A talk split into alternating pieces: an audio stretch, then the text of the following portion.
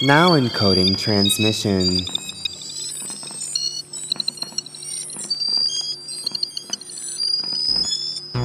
Transmission encoding completed. Have you often found yourself wondering about the unsolved mysteries and weirdness that surround them all? Now, I'm not saying it's definitely aliens, but it's definitely aliens. You're listening to Three Girls, One Cape. Can you handle the truth? We are here to entertain you, to bring Yes. you some spooky ass shit. Are we keeping it spooky? Well, And we're keeping it weird Always. too. Always weird and spooky coming from the three of us. Which brings us to Yeah. our show. Hello there, folks. I am Rachel Clovis, and I am here with the letter V Yes, the one and only. and Miss Mara Rose. Hey guys, how's it going?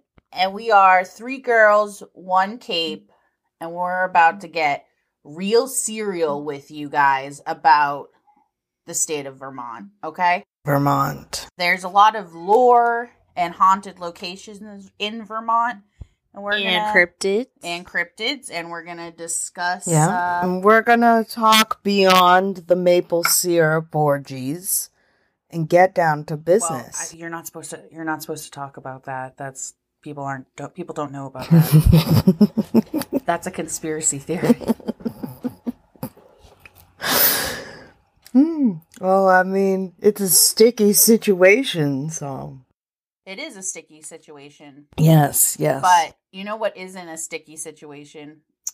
Uh the first topic that we're going to talk about who is the Northfield pig man. And I don't want anyone to get him cons- confused with man bear pig. the pig man or pig men in general are actually a species or cryptid of their own. Mm. Mhm. And often the pig man is a person or somebody who has like a human like body except it's covered in white hair. It either has human feet, pig feet depending on where the exact topic i or the, you know, story comes from, but this thing that is always, you know, kind of the creepiest is that the person either looks like a pig, has a pig face, or it's wearing a pig head. Mm.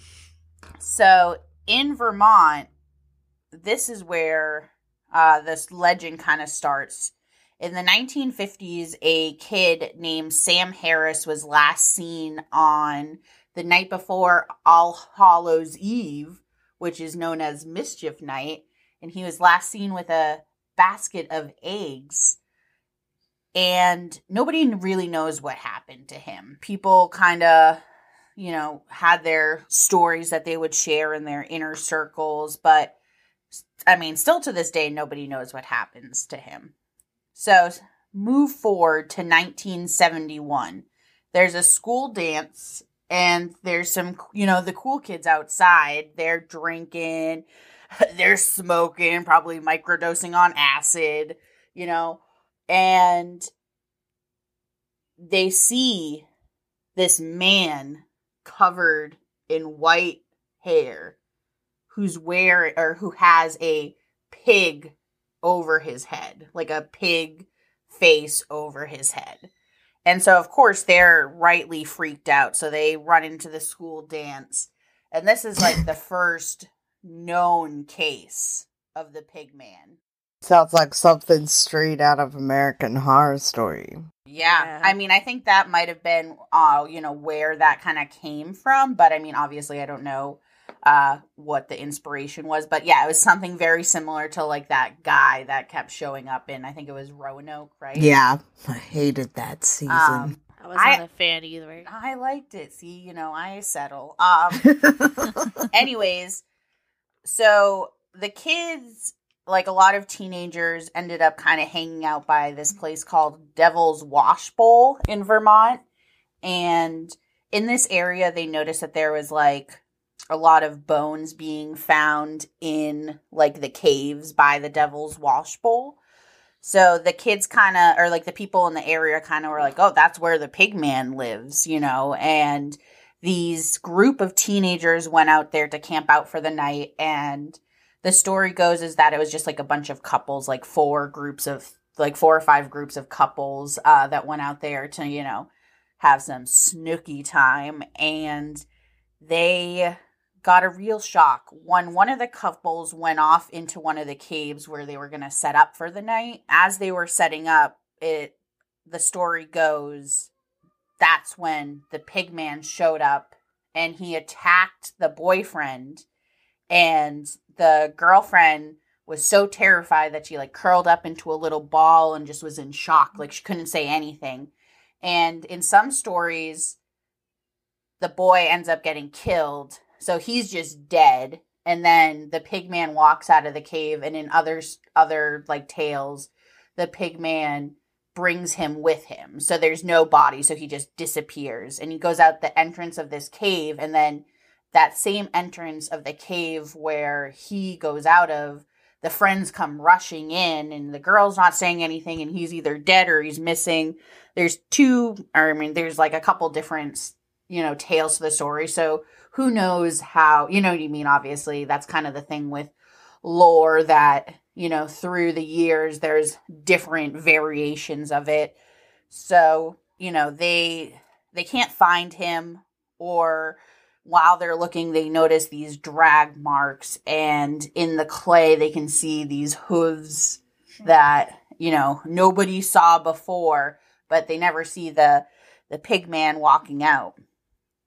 And in the most recent or like the there's a story about this man who saw this flyer at a gas station of a missing boy and he later went home and I'm not sure how much time exactly had passed at this point but he heard something in his trash just you know going through his trash. So he went out there and he turned on the floodlights. And to his surprise, there was a man covered in white hair who had very sunken in kind of dead looking eyes but he said it looked exactly like the the lost poster that he had seen you know in the weeks previous to what had happened and he was rifling through the trash which was something that had happened previously and the kind of the pig man was known for. So, who really knows what's happening in Northfield, Vermont? Have you had an encounter with a pig man? You should share it with us. We'd love to hear from you. We're not interested in stories from Al Gore. We've gotten several emails about man, bear, pig. Not something we're trying to cover. We want substantial pigman sightings. Yes, even though this pigman kind of reminds me a lot more of like a maybe like a warthog because it's so aggressive. Maybe, You know. but who know? I mean, you know, who really knows? Who knows? I've never seen a pig man. Have you ever seen a pig man? I've never seen a pigman. Definitely not. He he hasn't shown up at any of my barbecues. well, that's good. That's good. That's we should like to keep it that way. Yeah. Well, I'm going to talk about something that's been listed as one of the most top 10 most horrifying disasters that has ever happened in the state of Vermont. Okay. All right. I mean, that sounds sad, but I mean, I'm always up for a good story. Yeah, it's pretty sad. It's like unfortunate, Yeah. you know? Um So probably people are going to be dying. yeah, oh yeah. Yeah. Yeah, people Spoilers. died. Sorry. people died. People definitely died. But, you know, the uh they have done a lot of different things with railroads nowadays. So, I don't really see this happening again. Right.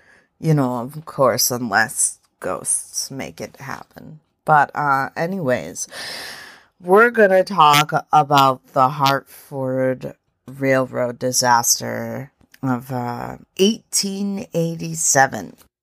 Ooh, girl, tell me about that railroad disaster. Well, it happened in, in February, actually, February 5th of 1887. This train was scheduled to meet a Montreal train in Randolph, but it was 20 minutes behind schedule. There was this bridge crossing that it was approaching, you know, and supposedly they say that he slowed down enough, but from what it sounds like on my end, this motherfucker was going too fast, too furious, and um yeah, then, you know, things took a turn for the worse. Oh no. Um, something that was really interesting about the structure of the bridge, right, is that it had this layer of sheet iron on top of the wooden trestles, and that was initially put there to prevent any sparks or fires. Yet it played a huge part in the ultimate demise of the entire bridge and the train. The train came completely off the rails. The bridge began began to fall apart as the train was falling off of the bridge and catching fire. So this whole entire Damn. thing, is, as you can imagine, like setting the scene, you're on a train bridge, and this turn was taken a little too sharply, and they lost like the end cart. Yeah, so shit's just getting like fucked up. Everything's probably like Yeah. on fire. So it's like the end cart fell off the track, started falling. The rest of the train started falling, started fire. The bridge started breaking apart. Like, you know, like it's a fucking shit show. Damn. So, like, it's definitely not like anything where it's like, oh my god, like this was a horrific accident. Yet, I am very surprised to say, of a hundred and I think it was like 115 passengers, Yeah. 28 people walked away from this disaster completely unscratched. Well, that's good. Uh, 50 were severely injured and 37 died. And it's the worst train track in the history of the entire state. And then it's on, like I said, it's on the list of the top 10 most horrific disasters that have happened in Vermont. So, Wow, yeah, can see why. but there's a few reports of like where the where the wreck happened of s- screaming you know Right. screams of burning people which you would imagine and the sound of a train Hmm. coming off the rails even though that area has not had a train go through it since Ooh, spooky. Yeah, that is Yeah. definitely. Well, I'm glad I wasn't on that train. right Sounds like like, f that shit Right. like you know That's definitely a horrific accident there. Right. Definitely can see why it's, you know, one of Vermont's most known worst train accidents, let alone accidents in general. mm-hmm So, another uh, popular story that, you know, is relevant in Vermont is the legend surrounding Lake Bos- Bomoseen. I apologize if I butchered that, but it is known as the largest lake in Vermont and is a still popular site for locals and tourists, whether they're ice fishing, boating, you know, swimming, you know, there's plenty to do. And as long as the lake's been, you know, inhabited, uh, there have been stories of ghosts. Arguably, the most popular legend taking place in the 1800s in the now abandoned town of West Castleton. Huh? So this story includes a few Irish immigrant slate workers who regularly uh, boated across the lake to go to from their work home to this popular tavern. And uh, one night the the men were last seen leaving the tavern and getting in a rowboat. And then the next morning only the rowboat was found. So now uh, there have been sightings of an empty rowboat um, going across the lake at night usually people who have these sightings report it during a full moon so there seems to be a pattern with that and then another key detail that's come out of these sightings and a consistent one at that is that even though the boat is rowing there's no sounds like there's no water splashing there's just the lake is um is on is uh, idle Oh, that's super. That's really interesting. Maybe it's like a residual haunting since it's kind of the same things are getting seen. It seems like. Mm-hmm. no i can definitely i could i i think that's like probably the best would be the best explanation for that Right. So the next location we're going to talk about is the Bennington Triangle, which is an area that a lot of people within 5 years five people go missing in this like little area and it was coined that by this New England author Joseph A. Citro during like a broadcast on a show somewhere or like a show about the area of Vermont. So it's kind of known as like a ghost town almost where like it was once and in like not necessarily uh like super super thriving but it was like moderately thriving with logging and industrial towns but then that just started to decline towards the 19th century which by 1937 it was unincorporated by a state legislature so it technically legally is a ghost town. I'm going to briefly talk about the disappearances add my two cents into them because i've done a like a little bit of research so the first one is Middie Rivers, and this is in 1945. He disappeared in the Bennington area on November 12th. He was a 74 year old man. He was out hunting with his son and some of his son's friends when, you know, he decided to go off from the group and, you know, go in a different direction. And the son didn't really want him to because, you know, he figured, you know, something could happen. He could get hurt but he knew that his father was really stubborn and just kind of was going to eventually do it anyways. So he ended up, you know, letting him go off. And then he got worried when he, you know, didn't end up coming back by like nightfall because he was supposed to leave by lunch. And he was like, oh, he maybe just lost track of time. But once he it got to nightfall, um, you know, they alerted the state police and there's like this massive search. And, um, there was pretty much almost no evidence. Their only thing that they ended up finding was a single rifle cartridge that could have been his. Like there it was from the same gun, but they're not 100% certain on whether or not it was, you know, definitely his. And then in 1946, Paula Welden um, was last seen on December 1st.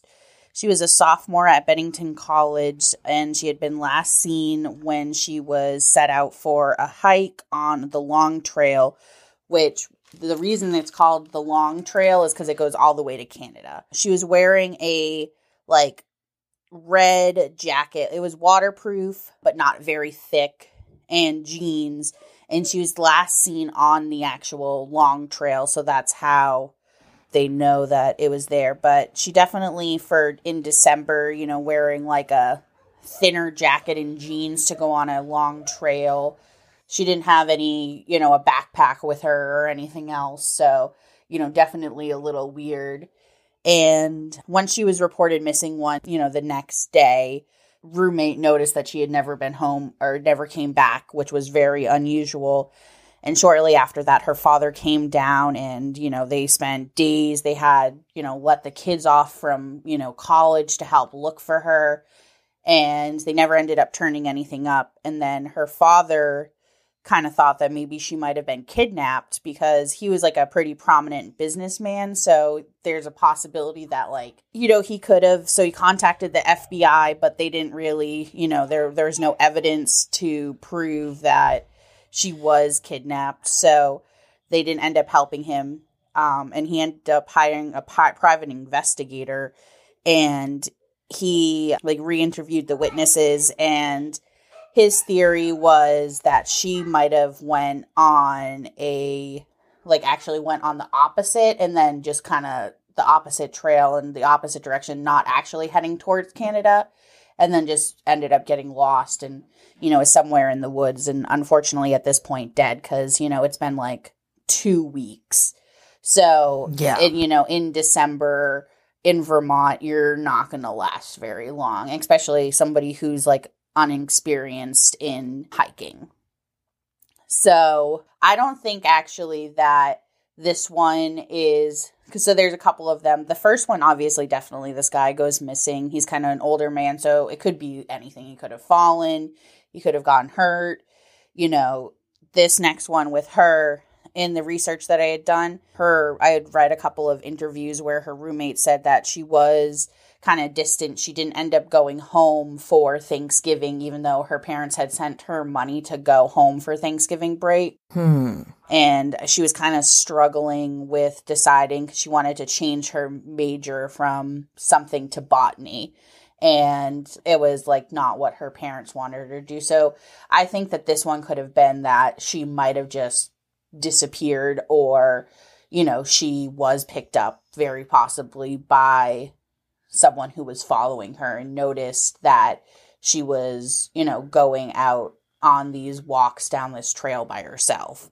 And as you know, Mm. obviously in Vermont, you know, the it's very dense woods, et cetera, et cetera. So, you know, you never Yeah, know. You really never know who's watching you. It, like and then in 1949, James Tedford went missing exactly a year after Paula Welden. Witnesses say he took a bus to see his girlfriend in like a couple towns over because he were lived at a like retirement community. So he got back on the bus. So like the people, the witnesses say, and then uh, when they ended up back at the bus station, like where he was supposed to, you know, get off at the like the end of the road, they noticed that his baggage was still there, and there was a brochure hmm. opened up, but he wasn't there. Huh.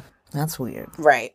So they actually didn't end up even reporting him missing until like a week after the fact because the it was kind of like the nursing home thought he was with the family and the family thought he was at the nursing home and then they eventually contacted the family and was like, "Hey, like is your dad coming back?" And then they were like, "Uh, he left like a week ago." So the next person to go missing was Paul Jepson in 1950. He was an eight year old boy who met, went missing while his mother was tending to the pigs. She had asked him to stay in the car because the weather uh, was really bad. And then when she returned, he wasn't there. And the weird thing about this case is they ended up bringing in a uh, bloodhound. Her name was Queenie. And she tracked his scent to like a curve in the road, like a two way in the road, and then like they weren't able. She was never able to like pick it up anywhere else. So they think that he might have gotten kidnapped or possibly, you know, got into the car with somebody that he thought he could trust. Jeez.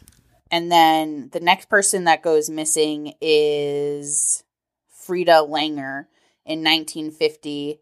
This is the fifth and the last disappearance, and it actually happened 16 days after the boy Paul Jepson went missing. And it was on October 28th. She was 53, and her and her family um, you know, had this campsite. They were on going on a hike, like her and um, maybe it was her fiance or her brother. I can't remember. And they went looking, you know, to do something on this hike, and she ended up falling in a brook. So she wasn't too far from the campsite. So she went back to change. So, and like was supposed to come right back. And then a lot of time had passed. So, you know, he ended up just thinking, oh, maybe she went back to camp and fell asleep or something like that. So he ended up coming back to camp. But when he got there, she was nowhere to be found. And the person who was there, her cousin, was like, no, she never came back. You know, so, Yeah. you know, she just kind of disappeared. And there actually was a huge search for this that went over two weeks. They involved, you know, aircraft, helicopters, up to 300 searcher, and there was no trace found of her. And then on May 12th, 1951, her body was found near Somerset Reservoir and had been even though that that area had been extensively searched previous and no cause of death could be determined because of the condition of her re- remains so Holy fuck. yeah which i think that that one is definitely the weirdest one because that's the only one that like the body was actually found and it was like supposedly found in an area that was very you know like searched like thoroughly because it was you know kind of close to where the campsite was Yeah. there's also been some reports of UFO activity and Bigfoot activity in the Bennington Triangle, which I mean, we'll get into a little later about the extensive Bigfoot activity. But, you know, definitely the first, the two with the older men, old timer with the like in living in the retirement community he probably just ran away because he hated living in the retirement community or something like that. You know what I mean? Just wanted to start a new life. So, and then, like I said, the Paula Welden, I definitely think that she could have very possibly killed herself um, just because she was struggling with, you know, some type of mental health issues, it seemed to be, or like at least she was very depressed. So, who knows? That's crazy. Yeah. That's wicked crazy. You know, we're moving on to the next topic. We're going to talk about the covered bridge road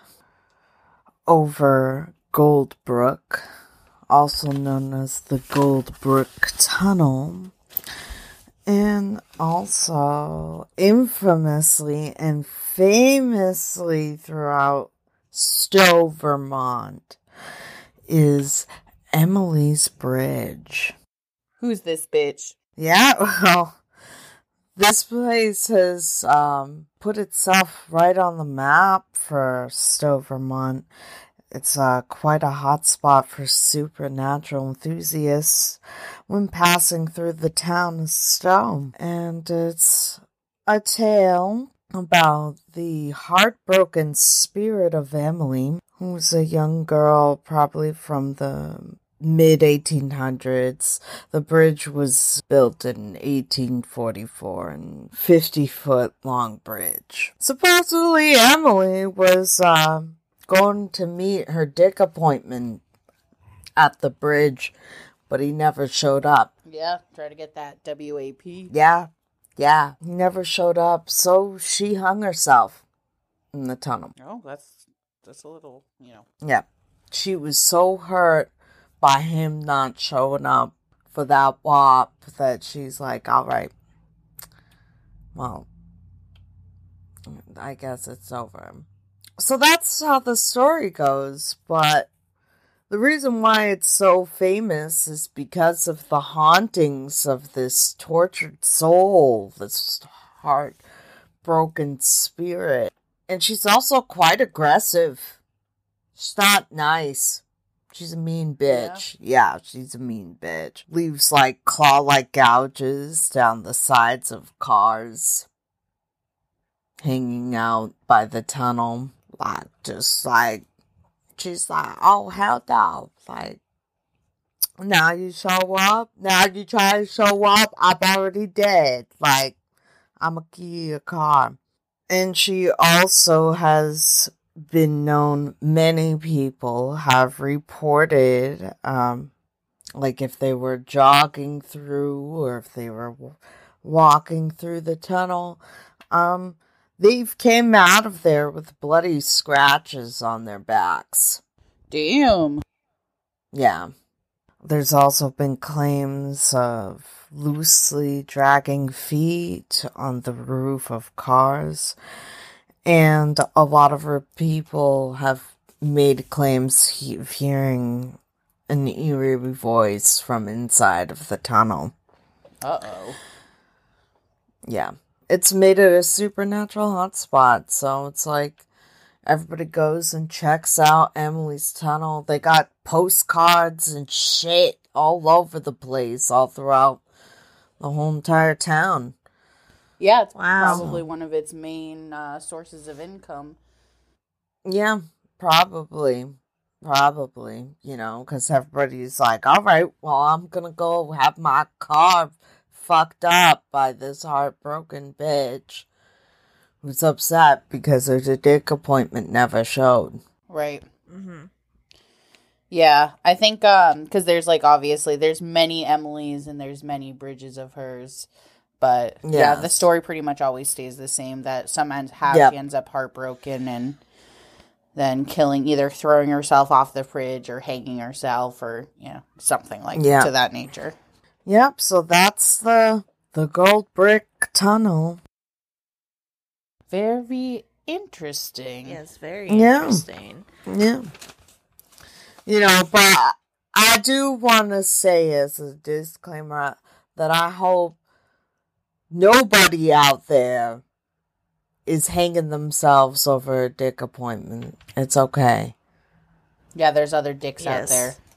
Yeah, there's other dicks. You could buy some of Rachel's bath bomb dicks.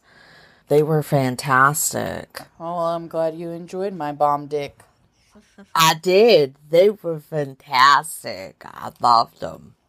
And speaking of bomb dick, no, I'm just I'm just teasing, but we're gonna be talking about well, I'll be talking about the Shelburne Museum located in Shelburne, Vermont.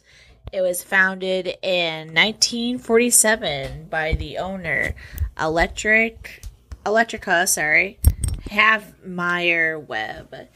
And uh, this was one of her homes. She owned another resident or res- residence in um, New York as well. And inside this home was a plethora of artifacts, art, and other relics from classic Americana and even some French art. And so over the years, she and the museum collected various relics related with this time period, including uh, structures such as uh, stagecoaches, uh, a lighthouse, barns, etc. But there's been this one particular building that has been a hot spot for ghosts, and this building is known as the Dunton House. So, um, the Dunton House has origins in uh, another part of Vermont. It was built in 1782 and uh, was later donated to the museum in 1950. And inside this red New England colonial are tots of spirits. One particular spirit that does not want to, you know, continue to the other side. And this spirit has even spooked some of the staff there who refuse to enter the Dunton house. Now, uh, some of the stories that have circulated from these from these sightings include an older man, a scruffy older man who one witness, at least one witness saw it on the roof. All right. So anyway, so one saw him on the roof, and then another witness heard a little girl crying in the Dunton house. And so, yep, that wraps up the that little sweet chapter about you know the Shelburne Museum, or specifically the Dunton House. Now, like I said, its staff members are some of its staff members are were afraid of entering the Dunton House. But would you be able to enter? Please tell us in you know in emails, comments, or if you've had your own experience. at yeah, maybe museum, that's some place that share. we can go to. So next, we're gonna talk about the Abernathy Cursed Springs, or they're better known as the Brunswick Springs. Um, Ripley's Believe It or Not actually said that these were the eight wonder of the world because they actually were known to have healing powers. And they were six separate springs that all combined into the uh, Connecticut River. And so, anyways, so the six springs were iron, calcium, magnesium, sulfur, bromide, and arsenic. But the arsenic wasn't enough to kill you, it just was, you know, a little bit of it. And so this flew or this flow these springs flowed all the way down to the Connecticut River. So in 1784 there was a battle kind of near this area and this British soldier ended up getting hurt and the Native Americans brought him there where he drank the water and then he was healed. And you know, before this, the Native Americans had used, you know, the healing springs, you know, anybody could use them. They were for everybody. So word eventually got out and the people wanted to use the healing water for profit and there was this fight that ended up breaking out. You know, the natives ended up losing two of the people in their community, and one of them was a young boy, and his mother was the Abenaki shaman, and she put a curse curse because it's not really a curse um she just said you know anyone who tried to use the springs to profit, they would end up being ruined or like they would never be able to mm-hmm. uh you know have a successful business in 1832 the first house was built you know kind of near this spring. 30 so odd years later in 1960 the brunswick spring house was built.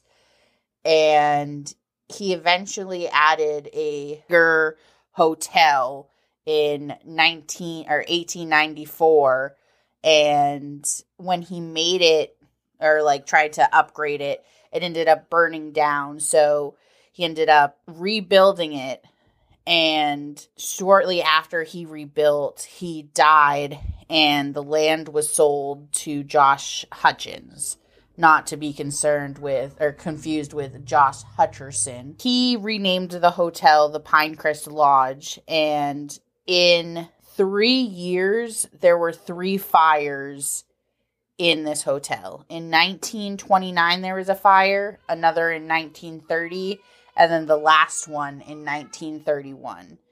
Then he decided to finally uh, give up and not rebuild anything on the springs um, and today it's known if you try to take water or sell anything you take from the property that you therefore will not prosper and you will have the Abernathy curse. Hmm. And that is the Abernathy Spring or the Cursed Spring of Brunswick.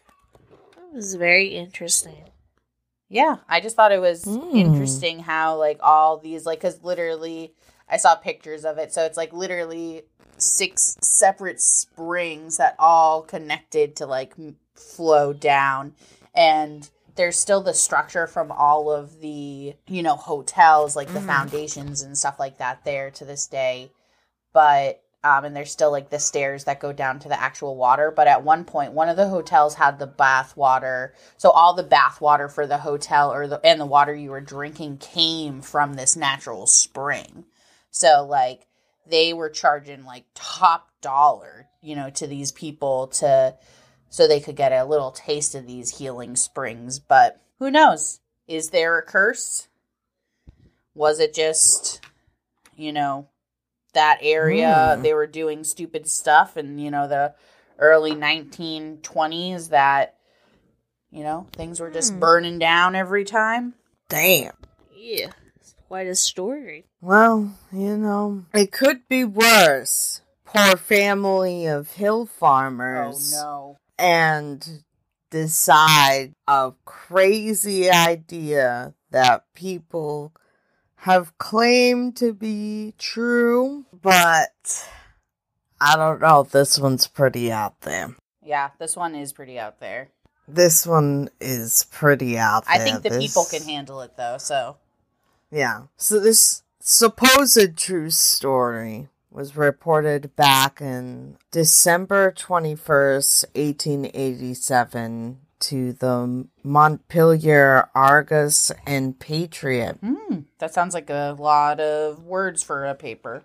Yeah, but they put this out there after somebody discovered a relative's diary and they supposedly witnessed all of these events that I'm about to explain.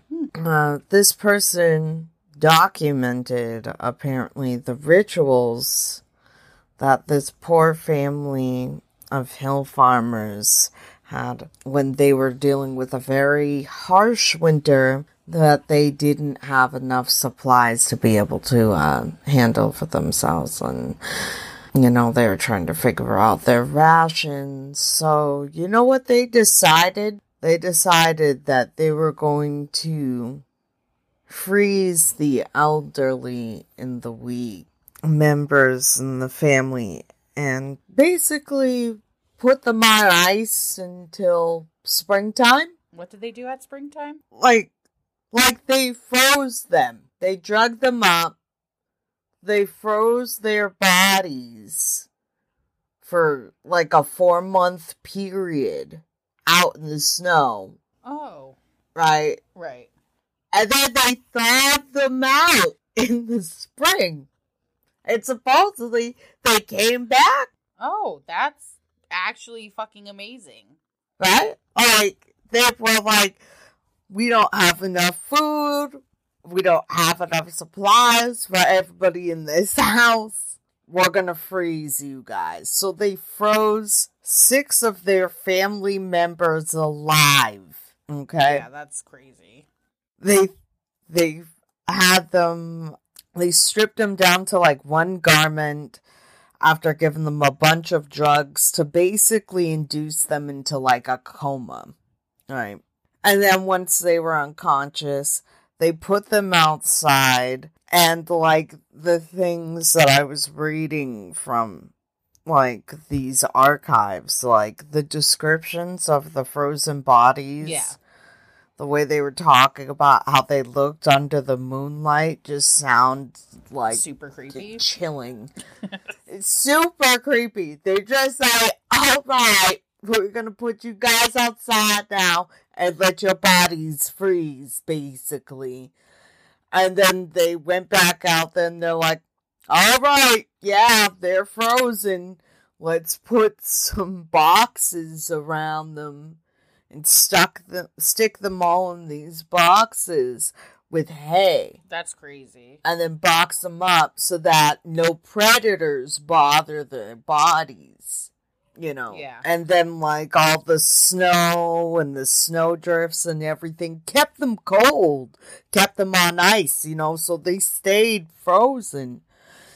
And then they kept them in there until May, and they you know, dug them out from these snow drifts and under these snow barriers and everything, and placed them into steaming baths, and basically just like thawed them out, was like, you know, rubbing them until they supposedly just returned to life.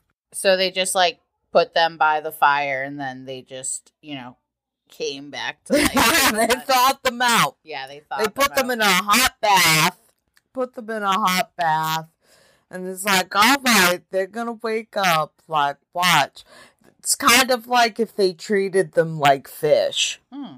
Interesting. You know, Maybe like that's what it actually made me think of when Fish they were when I was watching this because I was like, what the fuck? I was like, this kind of makes me think of like what happens when like you see a frozen turtle or something Yeah. in a pond. Like they just end up hibernating. Hmm. And then when it thaws, they're like, I'm on, I'm back. so that's the frozen people of these hill farmers. Like, it's crazy. It's crazy It sounds shit. Supposedly crazy. it really happened, you know. Yeah, Mm. I mean, I think we covered it on the urban legends one that we originally did. That they we like briefly talked about it because that was the one from Vermont, like the craziest urban legend, or like the most popular. Yeah. popular. Well, and speaking of crazy urban legends, I have Vermont's answer to Nessie, otherwise known as Champ. Now, for those who don't know Champ, Champ is named after Lake Champlain, which was named after the European explorer who, you know, discovered it despite the fact that you know Native Americans have been there for over you know centuries. So what? A, anyway, so it was named after him and one of the Great Lakes, and uh, so this creature's uh, mythology dates back further than when the first European settlers came to um, this area, going back to the the natives who lived within this area, the Abenaki and Iroquois, to be exact. Mm-hmm. And uh, the Indians had uh, described this creature as being snake like, being a gigantic snake, and uh, they referred to it as the Detus dog, if I'm pronouncing that right, which I'm probably not. And then, um, despite the fact that uh, Sam, Samuel de Champlain has been, uh, you know, reported as the first European to have a sighting of Champ, this has been since disproven. But his uh, description of the char- of the creature is pretty intriguing, as it described its head as being two fists too big, its body being five feet long, and having double rows of sharp teeth. And so historians have taken Champlain's description of the creature, and they actually have uh, considered it to be, you know, they've they've uh, they noticed that it matched uh, the description of a garfish, since it was pretty similar. However, of course, you know, a garfish is only is not that big, so it would be a very much bigger version of said fish. Right. Yes. And uh and by the year 1992, uh sightings of the creature were so revel- relevant that by that time there was over 180 sightings and w- by the turn of the century it's um it's even double that. And the popularity ubiquitous ubiquitousness of champ has gone so far that there have been even protective measures taken to ensure its safety um, a couple of uh, resolutions passed during the early 80s from 1982 to 1983 to ensure that Champ was forever protected in the lake of uh, in Lake Champlain. Oh, well, that's actually I've heard like of places doing that before where like there's some places that like Bigfoot's protected. Like you can't shoot a Bigfoot, which is say You shouldn't be shooting Bigfoot. no, yeah, but I mean that's Period. definitely saying something. No, absolutely.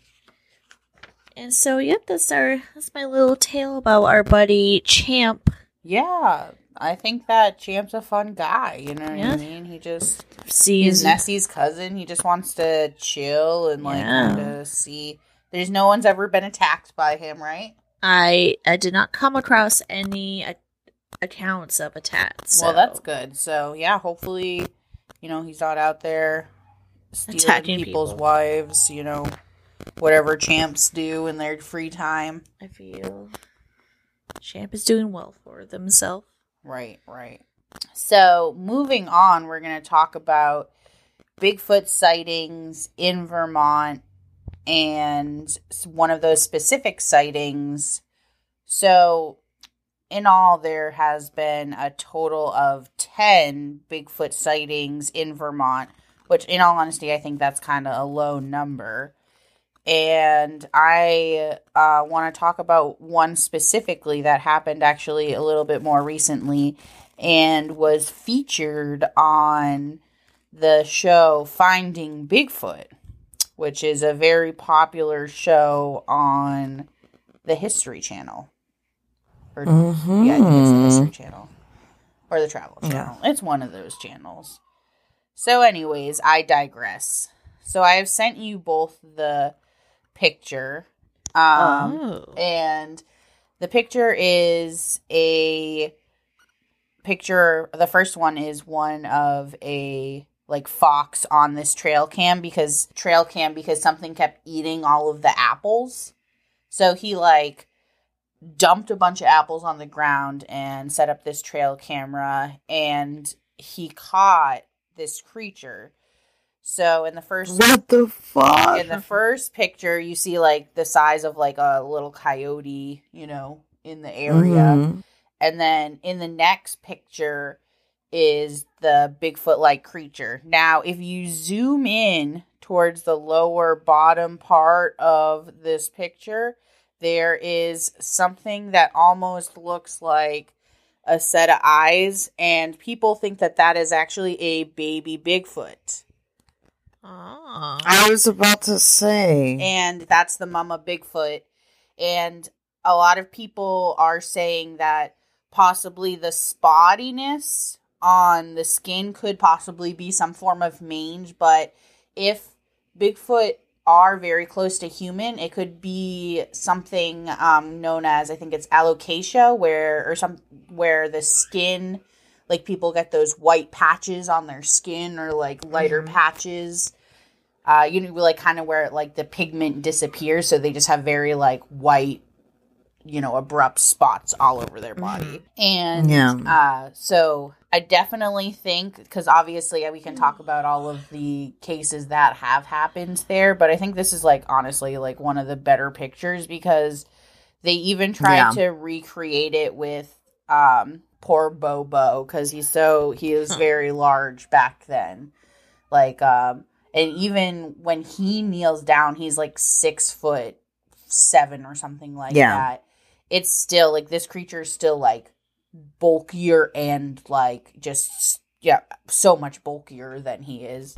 Mm. You know, we'll post that picture for everyone to check out definitely on the Facebook because you know, I think it looks like it's like it looks like she's carrying a child. yeah, that that's exactly yeah, like if you Yeah. if you zoom in on that little bottom, like it literally looks like she has a baby like holding it in her arm and then she's Mhm. leaning down with the other arm to get the to apples. pick up the apples. Yeah, it's exactly what it looks like. yeah, very very interesting little uh topic uh, we had there, huh? Mm-hmm. That's very interesting. Yeah, Mar- Mara was like, "What is that?" Did it scare you, Mara? Oh, kind of. And next on our list, V's gonna take it away with some spooky stories about a cemetery or something specific in a cemetery, I believe. Yes. Oh yes. We're gonna touch base on Black Agnes. And let me tell you, now, Black Agnes is not the only Black Agnes. And every single one of them has their own tales. There's very similar statues of Black Agnes that can be found across the country Chicago, Maryland, West Virginia, and each every one of them has their own legends and tales. But this one can be found in Montpelier, Vermont, on the grave of John Hubbard. Wow. And according to the legend of Black Agnes, is that when you sit in her arms or lap at midnight under a full moon, Yeah. I like the Um, sound of this. whoever does this, you will die within seven days and you will take seven friends with you. But let's talk about John Hubbard, okay? Okay. Where this grave is, this is his grave. This is his grave, and, um, he was a greedy bastard. Uh oh. Tell me about it. Okay. Yeah. Um He was a young man who preferred easy money than honest money. Don't we all, though? I'm just kidding. And he pulled a fast one on his aunt's inheritance, Uh oh. swindling the rightful recipients, the rightful recipients out of the hundreds of thousands of dollars in the late 1800s. Oh, shit. So, yeah, that was like a lot of money then.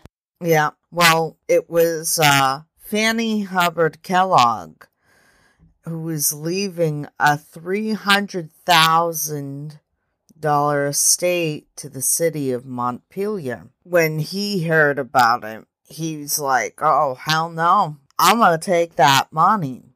Right. So he staged like um probate documents using his own duped relatives and he claimed the inheritance as his own.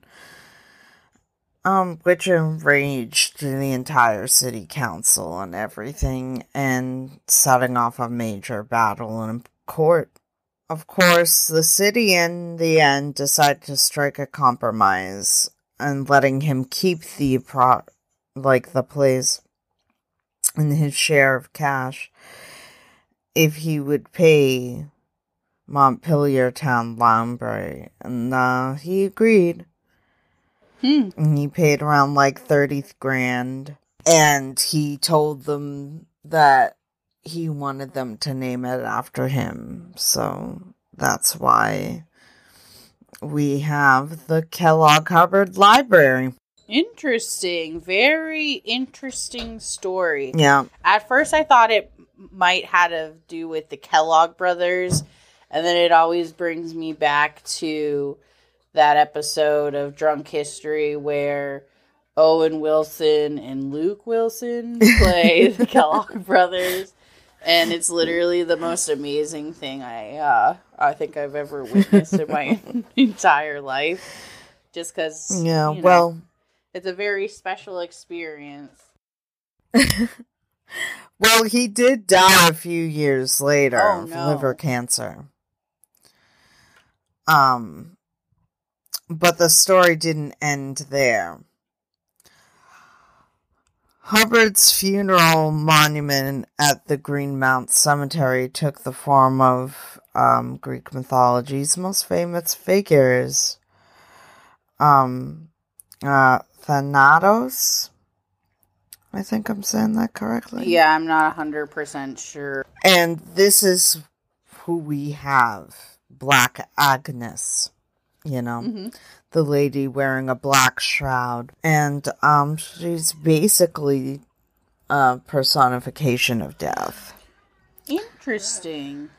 So um, that's why the tale goes if you sit in her lap at midnight on a full moon, you're basically Asking turning it. over your soul and also allowing her to collect on the souls of those nearest to you. Hmm. Jeez. Yeah, seriously. But that's just this Black Aggie. There's tons of others, so Yeah, that's They all everybody kind of has their own local legend, and so who knows? And if you th- have your own local legend that you want to share with us, feel free to shoot us an email or shoot us a message Yeah. on Facebook. Yes, we appreciate that.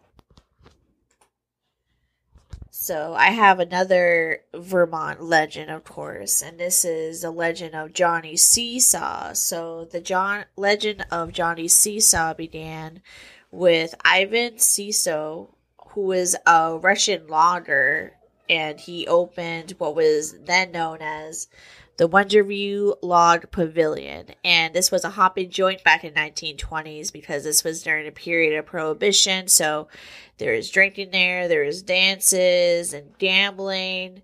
And then um, Ivan would then was also known as Johnny, hence Johnny Seesaw. And so unfortunately for Ivan or Johnny as he was known, uh, he lost a dance hall in a poker game and the dance hall among the other buildings in the pavilion would remain vacant would be sold and remain vacant for nearly a decade until a decade later when a couple, Bill and Mary Parrish, purchased the pavilion in 1938 and renovated it, and it would become known as one of America's first ski lodges and was later referred to as Johnny Seesaws. Within a span of four decades, uh, Johnny Seesaw would pay host to a U.S. president, Charles Lindbergh, and other distinguished historical and societal figures in America. The concept of an army sea troops began at Johnny Seesaws, and this was during the beginnings of World War II. In 2014 and 2015, uh, it was later auctioned, but uh, due to it not being salvageable, um, it would later remain untouched until uh, 2018 when it was later taken down.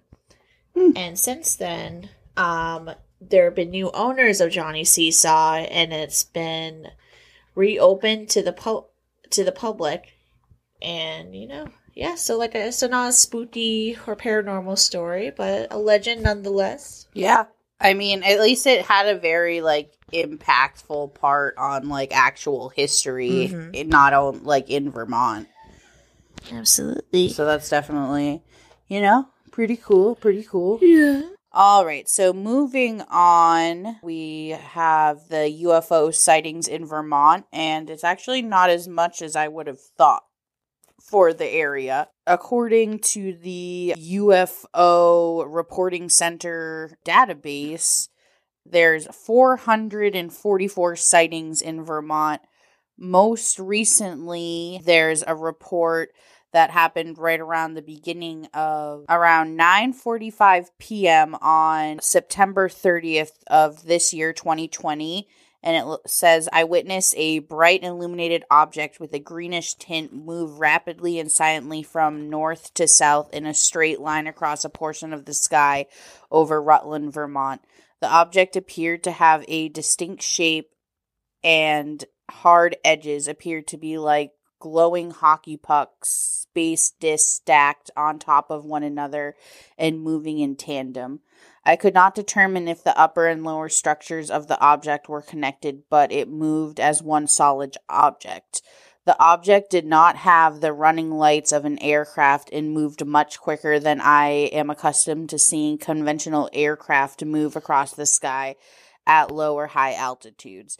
It did not leave any kind of glowing or fiery trail in its wake, and it did not appear to be falling from the sky. It moved horizontally in complete silence. I could not judge the distance or altitude and only had the object in my field of view for a few seconds. Comparatively speaking, from my vantage point, the object appeared to be about 25% the size of the full moon and much bigger than any visible planets or stars that night. So definitely, I mean, even for such a, you know, short kind of run in with this UFO, that was a lot of detail, you know, Yeah. definitely very interesting. And that's it. Huh. Well, I'm going to bring us over to the creepy history behind the Brattleboro Retreat Mm. In its tower. Um, and it was uh, built in 1834 as the Vermont Asylum for the Insane. And it was like a $10,000 gift that was initially meant to always be a loony bin. Oh. Yeah, yeah. It was always intended for that purpose. So it wasn't something like before and then they turned it into that. No, it was always that from the get go. It sits on a thousand acres, all right? Mm-hmm. It's it's absolutely stunning. It's actually really beautiful property. I was looking at some pictures. We'll get some pictures up on the on the page for everybody. Because this place is really beautiful. It's really nice, you know. And actually, 600 of that, a thousand acres, is in the natural uh, National Register of Historic Places Mm. and it got added to that in uh, 1984. was when they did that. The institution based its philosophies on the humane treatment of mentally ill patients. So they were treated with dignity, Mm-hmm. you know, in a family like environment too. They emphasize good meals, fresh air, exercise. But you know, they still did things like electroshock therapy and but the ECT clinic was Mhm. eventually closed because um they it just wasn't really working out for anybody. Yeah. Within this property, though, and supposedly where most of the hauntings on this campus occur, is at the retreat tower. Hmm. The tower was built later, was built in 1887 Mm-hmm. by the patients of the Vermont Asylum Interesting. but it's now known as Brattleboro Retreat. At the time, doctors thought like the physical labor would help with the mental patients, help them regain their stability. Right. And it's, this is a very big tower. It's a large stone tower.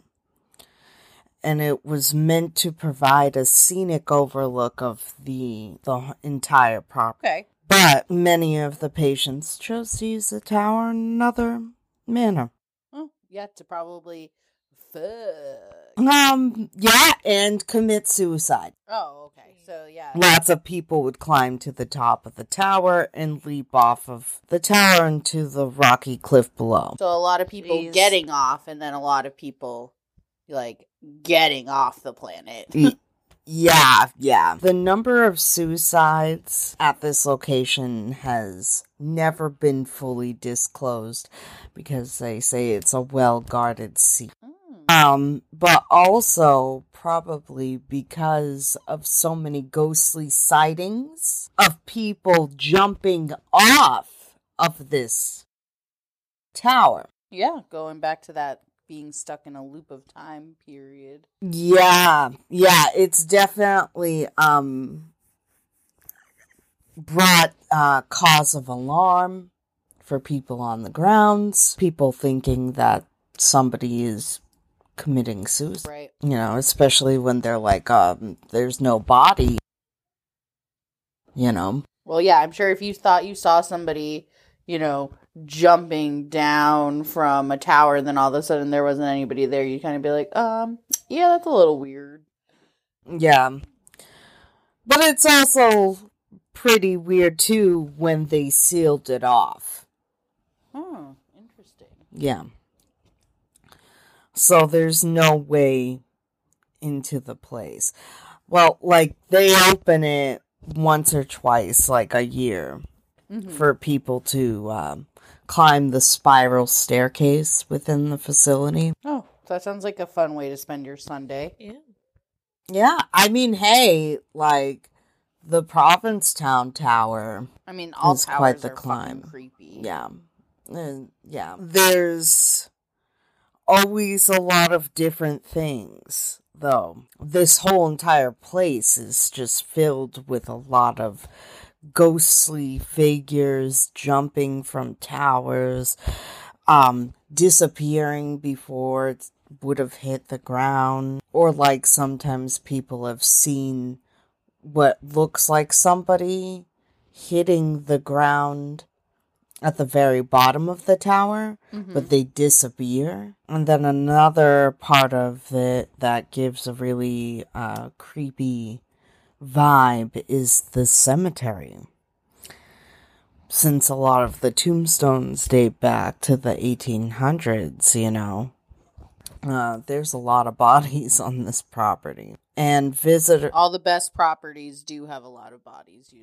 Yeah, right. Um, a lot of people say that that there's a very heavy, strong feeling of uneasiness, and some people report fleeting uh, shadow figures or images at the corner of their eyes whenever they're walking through, and there is a multitude of graves marked with only numbers or it says unknown.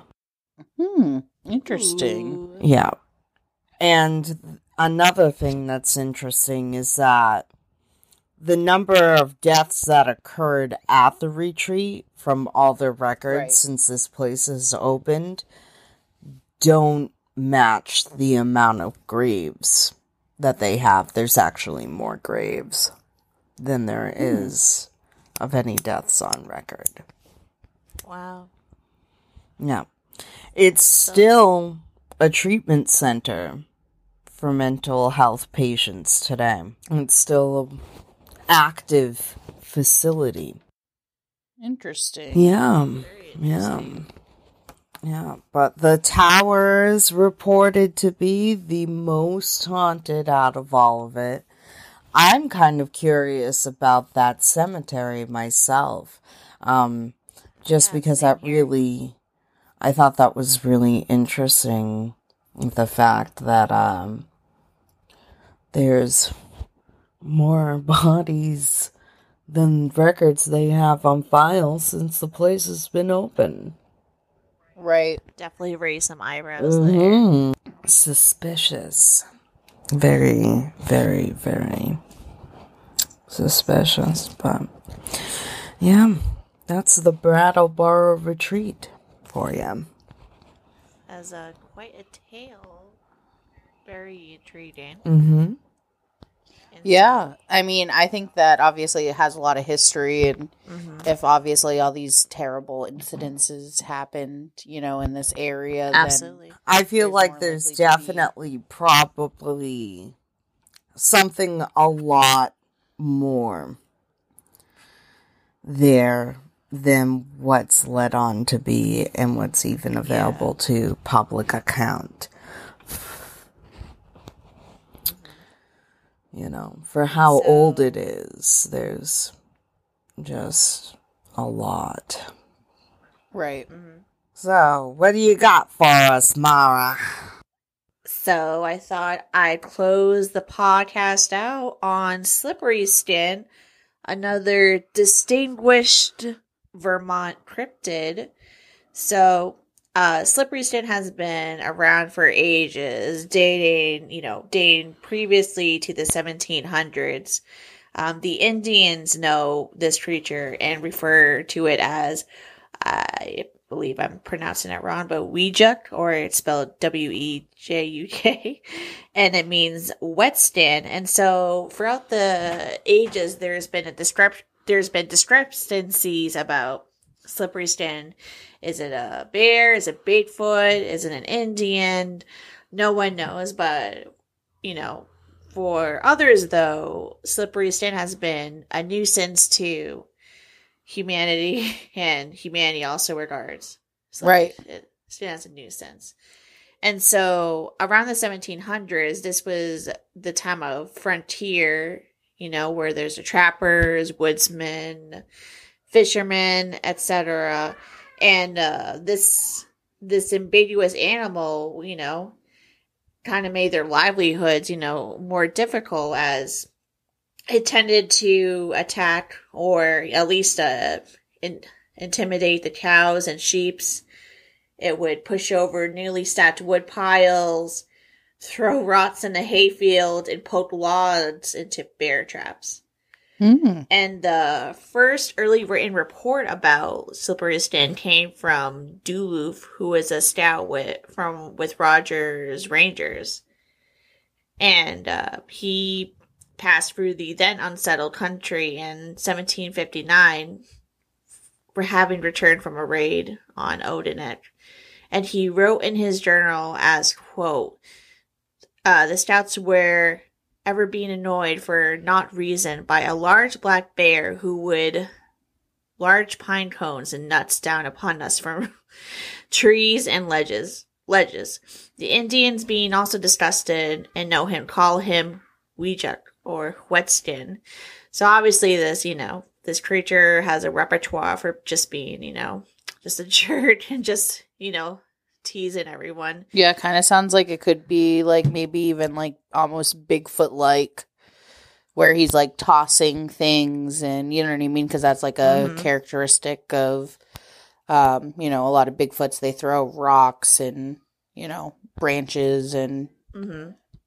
And there's um stories um across Vermont about um about slippery skin, and I'll tell you a couple of incidences. So there is one in Lemington where a tale told of an old bear that uh, terrorized uh, this part of the that area for uh, many years and ca- apparently caused quite a bit of damage. He was said to be a vicious animal and supposedly had a grudge against humans. He would destroy their fences, rip up their gardens, frighten their livestock, and just, you know, just go around and chopping their cornfields. And he was said to be, it was said to be huge. And that was always a consistent detail among witnesses was that it was freaking huge. And it said that he always ran on his hind legs, but never on all fours. hmm. Interesting. And now one more from uh, Maidstone, and uh, it another tells of an old bear that they referred to as Slippery Skin, and again it was said to be uh, a very uh, malicious creature, causing a lot of damage. He would uh, uh, knock over uh, buckets filled with sap. It would throw barbed wire into the hay rats, and it would chomp on the machinery, and just uh, just mess with their homestead. And then at the time, uh, there was a governor known as Jonas Galusha, and he was known as an excellent hunter. And that he decla- declared during an election year that he would take out Slippery Skin himself. And so he claimed to have a plan to do all this and even led a party of men um, to Maidstone where the bear had been reportedly seen. Supposedly he was it was reported that he was it was stealing a ham out of a smokehouse. and then upon arrival, the governor noticed a bottle of ointment and proceeded to soak himself with it. And as it was, he said the scent of a female bear, and this was his plan to capture the creature.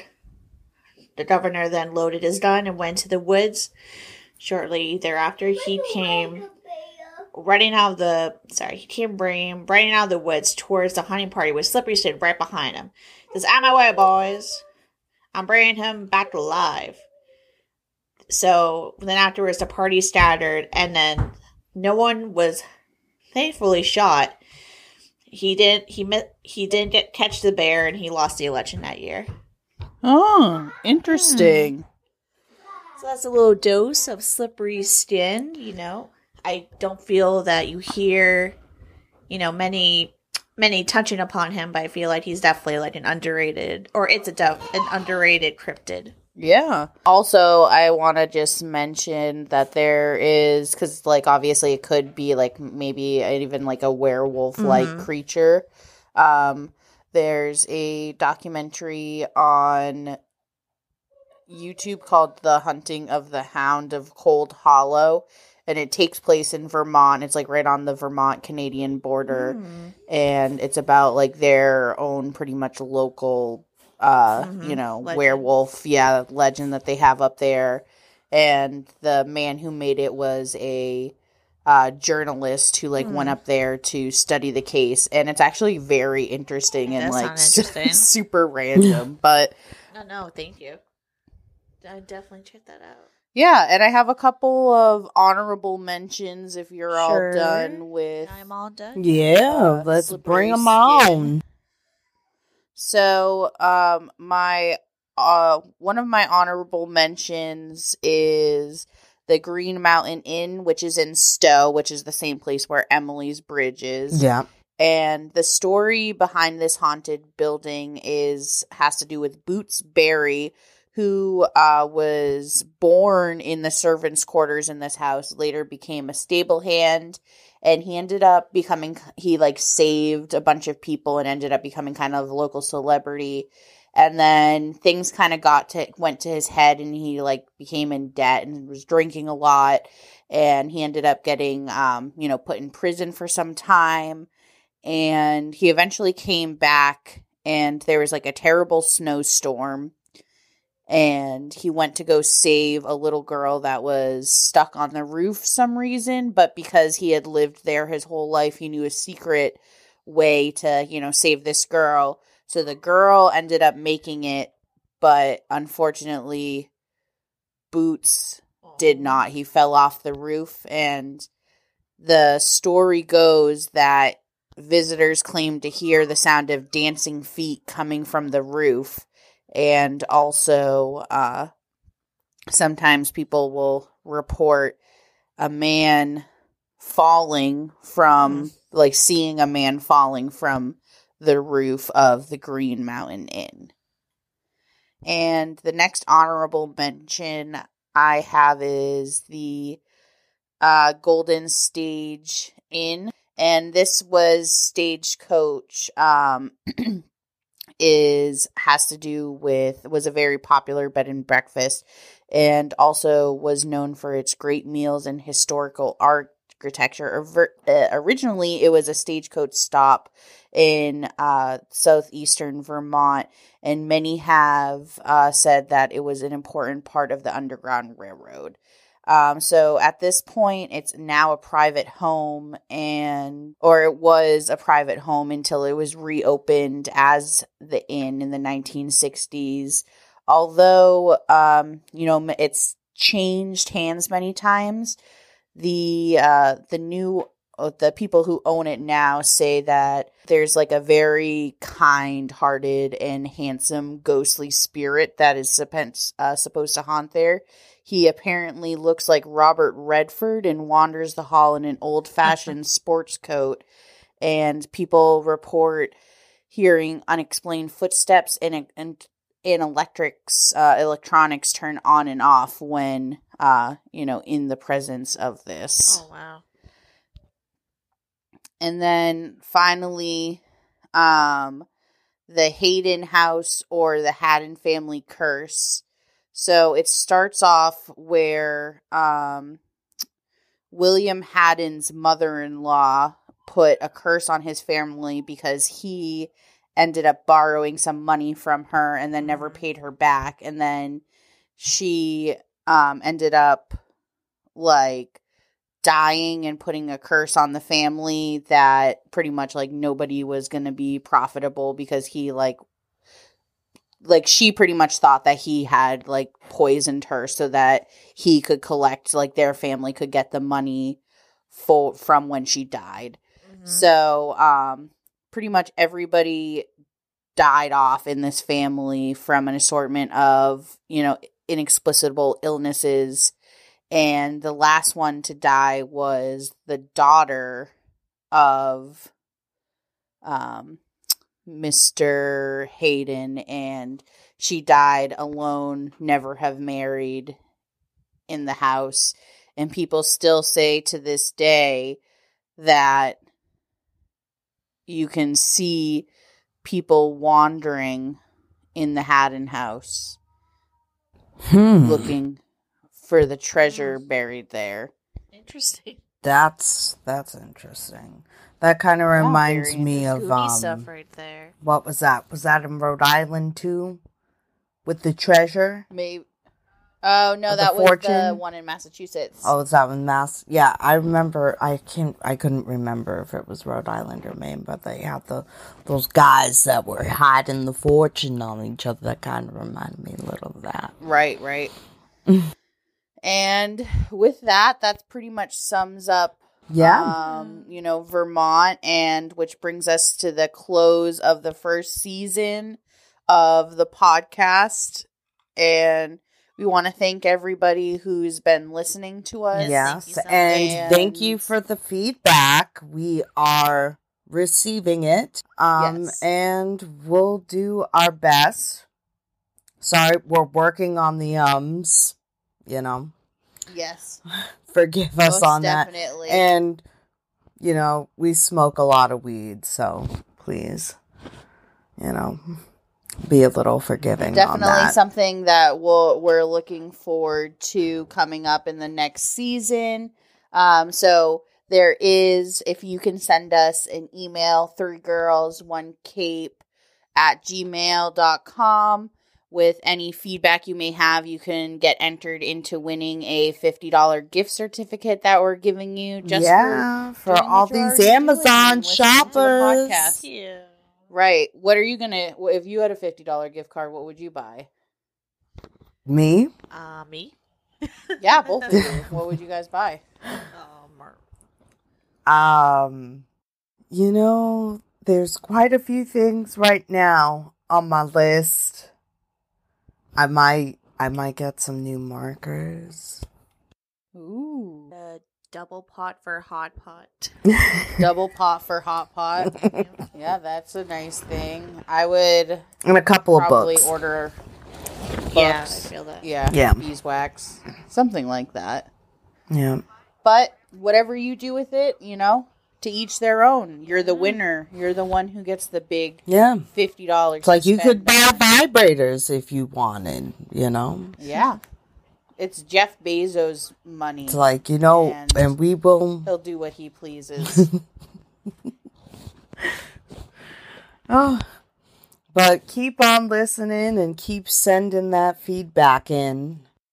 Yeah, and send if you have any um stories of your own or if you're interested in possibly sharing your story with us on a future episode of the podcast, definitely uh shoot us a message and uh you know, hopefully you guys have enjoyed, Yeah. you know, listening as much as we have creating this and we're excited for the next season. Yes, because we got a lot of big things in store for you guys. We got a lot of great projects that we're already getting organized for you guys so we can bring you some fantastic content. Yes. And we hope you guys have a lovely Thanksgiving Yeah. and uh very merry Christmas or Hanukkah or Kwanzaa or Yule. Rabashan, whatever you And celebrate. blessed Yule to all of you out there. Blessed. Yule, yes, to all our fr- witchy friends out there. Mhm. And, you know, we hope you guys can join us next season and we hope you can handle the truth. Yes, stay weird. Bye. Bye. See you next season. See you next year. Yeah, stay spooky. Yes.